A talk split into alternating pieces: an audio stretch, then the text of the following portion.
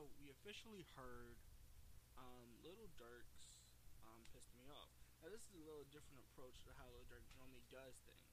So when he said he was um, when pissed me off came off, it's a weird touch. We don't get really into this after a word from our sponsor, but yeah, Little Durk pissed me off is a different kind of feel that he brings to this track, and I think he's directly aiming it at somebody, but they're all. Well, some of these are, some of these. When you need mealtime inspiration, it's worth shopping Kroger, where you'll find over 30,000 mouthwatering choices that excite your inner foodie. And no matter what tasty choice you make, you'll enjoy our everyday low prices, plus extra ways to save, like digital coupons worth over $600 each week. You can also save up to $1 off per gallon at the pump with fuel points. More savings and more inspiring flavors make shopping Kroger worth it every time. Kroger, fresh for everyone. Fuel restrictions apply. So there's a lot of stuff happening with Durk that he explains and pissed me off, right?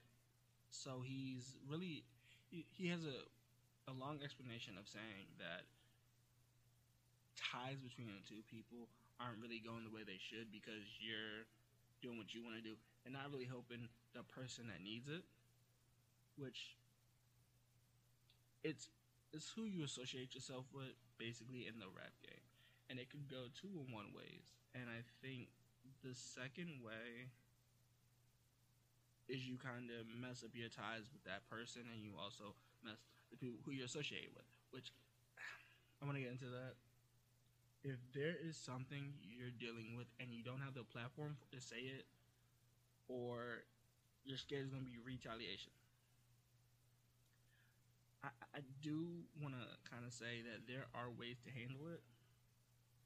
Um, don't necessarily go to the handling it yourself because that could lead you in more serious crimes than you already are, or that you are already in. And so, either say cut ties or just don't don't associate yourself with that person or the people around them. So while we get into this conversation of what Durk said in this song, Durk had a lot of lyrics. He was saying that I know a lot of y'all ran into my crib. I think I think he says you ran into my crib as he knows the people that ran into his crib and tried to vandalize his crib that he was living in. I think there was one report that said that. So he's saying I know who you are, and it's kind of shady that you did it. Um, he also somebody says that he would give his girlfriend a gun, which is always good.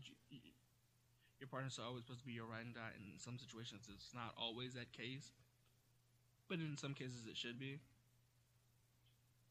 So that's always good to hear. Also, he also says that there are people that you didn't want to do anything for that person, but you could have put bond. Something happened to that person. You're sad about it, but you're not putting up the bond for the person or doing other things so I can carry out actions to retaliate. Which I do really want. I do want to retaliate or put a bond and let them free or all of this stuff. I do want to say that please think you're uh, you're you're give it the 48 hour rule. So give it a give it that hour that it happened and then give it 2 days after. And if you feel the same way, do what you prefer to do. But always think about the consequences because not everything you do has a pro to it. It does have some cons to it. So I do want to put that out there heavily. But he's saying you don't put you don't want to put put up calculate bonds for people or the person that you feel like you you really behind.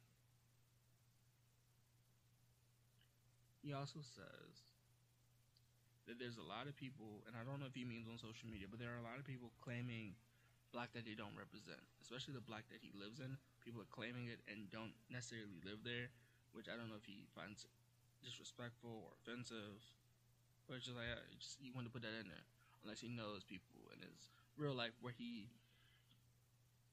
where they do associate that, like they've never been there, but they claim that's where they're from. But he says people from different states claiming. So I would assume he's talking about the fans or something where people really do get attached, get attached to the artist and where they're from and a lot of things. So I think that's what he means. I'm not entirely sure, but I think that's what he means. He says rappers are gonna do what they need to do and carry themselves in a way. He says I also know people that carry themselves in their ways, but they're not rappers. So just saying, just disassociation, a thing where he's saying that not all people that do what they want to do want to become rappers, and not all rappers are thugs. I guess is the old situation because a lot of rappers got their names from actual gangsters and gangsters that they got funding from gangsters, unlike the mafia and stuff like that. And he says that uh, there are a lot of people faking for the gram that aren't really even around me or really show me real love, which I think come, comes come back, comes back to his first part where he says, "I know you ran into my crib." Like you claim to be buddy buddy with me on Gram, but you but share or Instagram or social media, but behind behind the cameras, we're not really messing with each other. We rarely even talk. Mm. He also says he says, you know, all the information before the gram because I always tell you everything. Like, we close. But when you get on the gram, you act all fake. So I, I'm not sure how he referenced that, but that is what pissed me off. My dear, uh, my little Durk was really about. He has some really clever lines. I think some of these are subliminals. So